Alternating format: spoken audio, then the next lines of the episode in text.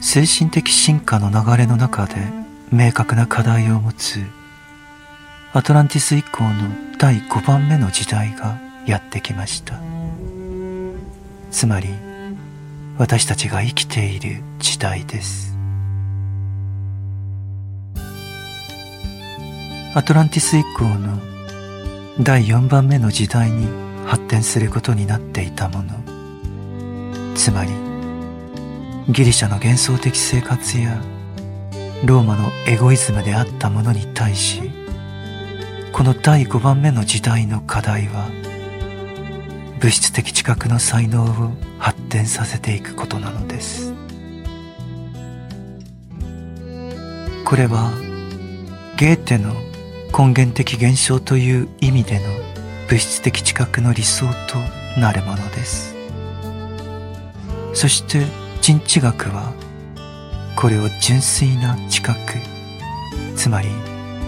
外的現実の純粋な観察と呼ぶものによって特徴づけています。この能力は以前の時代には機能しなかったのです。なぜなら以前の時代の物質的な現実の近くには必ずと言っていいほど先天性の投資から来るものが混じっていたからです。当時の人々は純粋な現象を見ず純粋な外部の物質的存在を見ませんでした。彼らが見たのは幻想的な投資能力のベールに包まれた外的存在を見たのです。現代の私たちがもう少し注意深く観察すれば歴史から見てもこれらが事実であることに気がつくでしょう。プラトンはアトランティス以降の第5番目の時代に生きる私たちが考えるほど視覚が受動的な能力だとは捉えていませんでした。ギリシャ人のプラトンははっきりとこう言っています。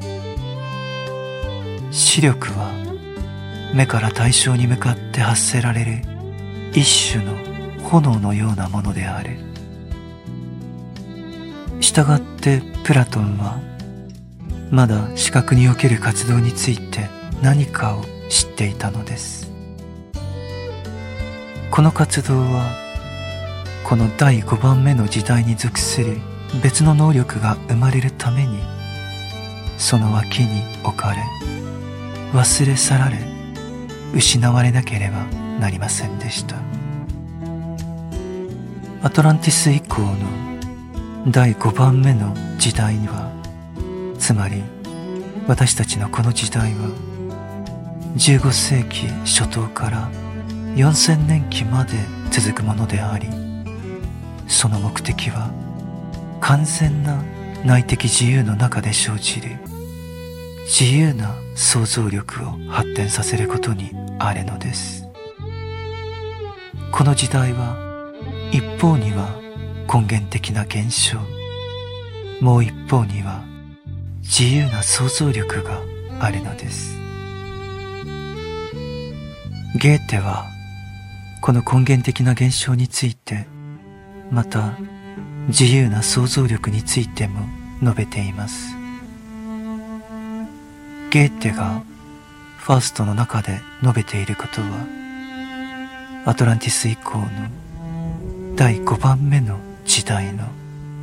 その進化に巻き込むべき必要のあるものその始まりが描かれているのです。このことによって第5番目の時代はその刻印を受けるのです。しかしこの時代の人類はつまり私たちはギリシャローマ文化の時代よりもさらに強力なルシファーとアーリマンの力の攻撃に対して戦わなければならないのです。そしてその後の時代においてもルシファーとアーリマンの力の目的は一方では人間の魂を地上生活から阻害することであり他方では地上生活そのものを機械化しその外形を完全に機械的なものにして人間の自我が地上の社会的秩序の中で生きることが不可能になるようにすることなのです。そのためこの人々の魂は地球から離れ別の惑星で地球とは別の生活を送るようになるのです。ルシファーとアーリマンの力の攻撃について話すときここに示されているようなことはずっと前から準備されていました。これらの攻撃はまずアトランティス以降の第5番目の時代の4世紀から5世紀において実際に動き始めました。しかしこの攻撃は世界史という銀幕の裏ではこの第5番目の時代が始まる前からルシファーとアーリマンの力によって完全かつ集中的な準備がなされていたのです。彼らの計画は人間のすべての能力と人間の意志の力を地球から乖離させ地球を離れて独立した惑星帯を構築したいという絶望の支配下に置くことです。そしてその一方で地球が見捨てられ荒れ果てたままにされることでした。このことは全てのニューエイジのアセンションを求める人々に明確な警鐘を与えているのです。今申し上げたように非常に強力な攻撃が行われました。ここでかつてのアトランティスの時代の文化において何がその基調を与えたのかを考えてみましょう。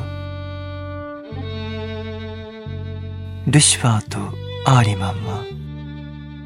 アトランティス以降の時代においてその至る所に古いアトランティスの文化を介入させこの時代の進歩的な力によって付与された能力がそこで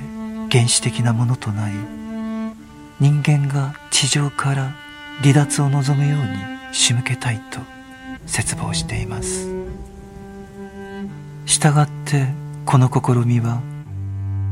発展した全てのものを地球を超えた世界への奉仕のために配置することからなっているのです。こうしてルシファーとアーリマンは二つの側面から古代のアトランティスの生命に君臨していた霊魂を復活させその古代の生活に関連する衝動がアトランティス以降の第5番目の時代の進化に入り込むことができるようにしたのです。アトランティスの時代人間の魂の中にある衝動は中国のタオにその響きが残っている言葉やその音で指定されるところのグレートスピリットつまりその大霊に向けられていました。アトランティス時代の大霊とはそのようなものだったのです。ルシファーとアーリマンの努力は本質的に後に来たものとそしてまだ来るであろうものをこのタオへの奉仕にそして大霊への奉仕に引き入れることにあるのです。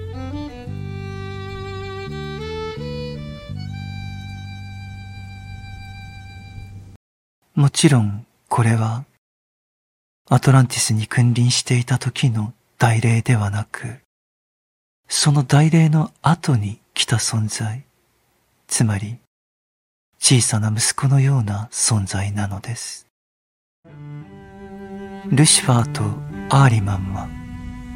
大霊タオへの方針の中で残っていた衝動をアトランティス以降の第5番目の時代に加味することによって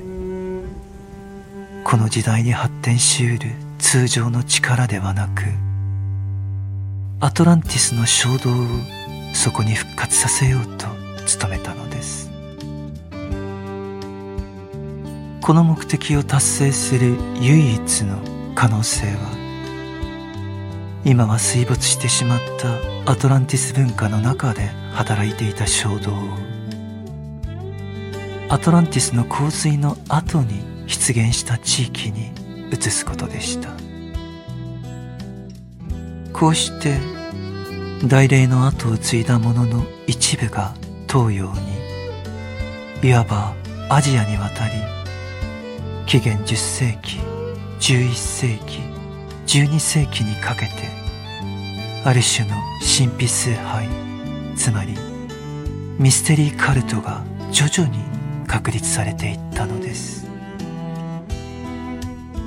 これらのミステリーカルトは現在でもまだ中国に存在する知的化したタオつまり道教ではなくそれは古代のタオの崇拝の再生であり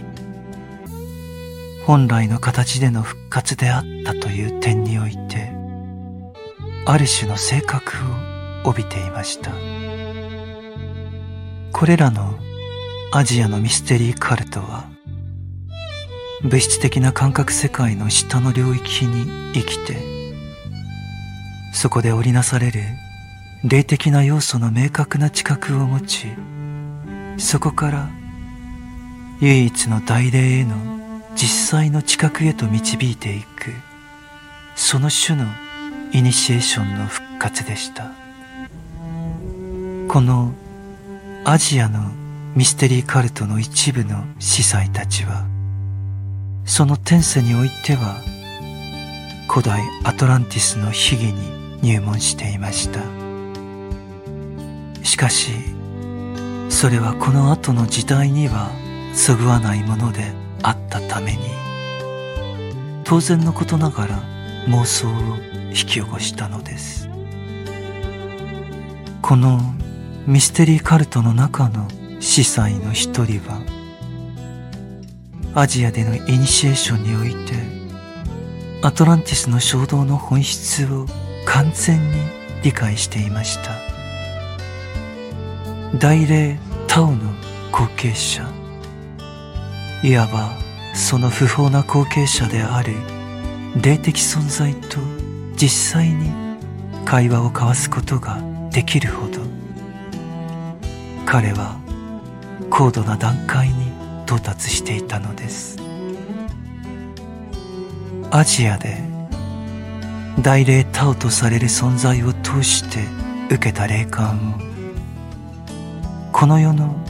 世俗的な力に伝えたのはこの司祭であり彼は後にジンギス・ハーンとして歴史上知られるようになった。自らの弟子にそれを伝授したのです。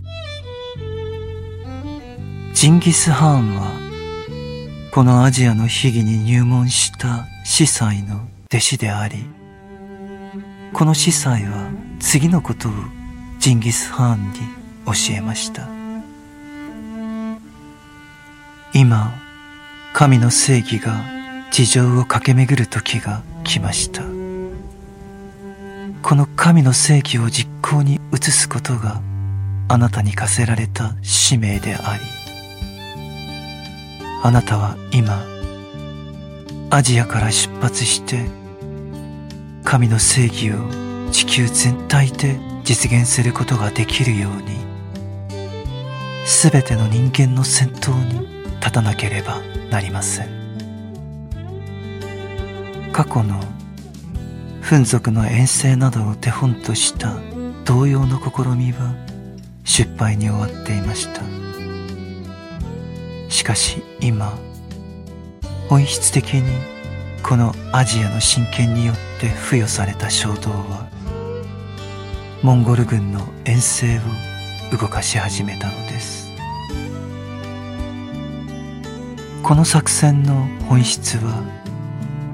人間の魂に神の正義を信じさせその支配下に置きそして次第に本国へ帰還する気持ちを喪失させひいては徐々に地上を去っていくような影響をヨーロッパ文化に持ち込むことを目的としていました。もしそうなれば地球の文化は破壊されてしまうでしょう。これがアジアから広がったモンゴル軍の猛攻の内なる目的でありそしてこの攻撃は物理的な行為によって打ち破られることはありませんでした。驚くべきことに13世紀のリーグニッツの戦いではつまり現ポーランドでの戦いでは進軍したモンゴル軍は打倒されたのではなく事実として勝利者であったのです。しかしその後不可解なことに彼らはヨーロッパに進出することなくアジアに引き返したのです。したがってここにも精神的な意味での反撃が行われたという実際の外的証拠があるのです。言われているようにヨーロッパ人が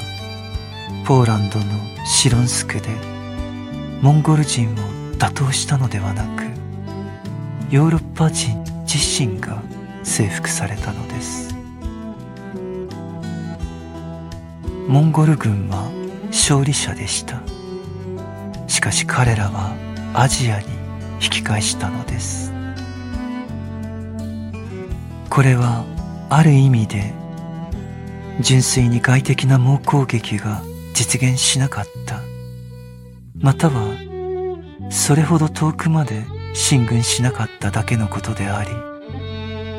その時以来ヨーロッパにはアトランティス以降の第5番目の時代に活動しなければならないその上流状態の衝動が残されているのです。つまり東洋から伝わった文化的衝動の中には大霊の秘儀の余波としてヨーロッパにもたらされるはずだったものがまだ明らかに認識されていないのです。それは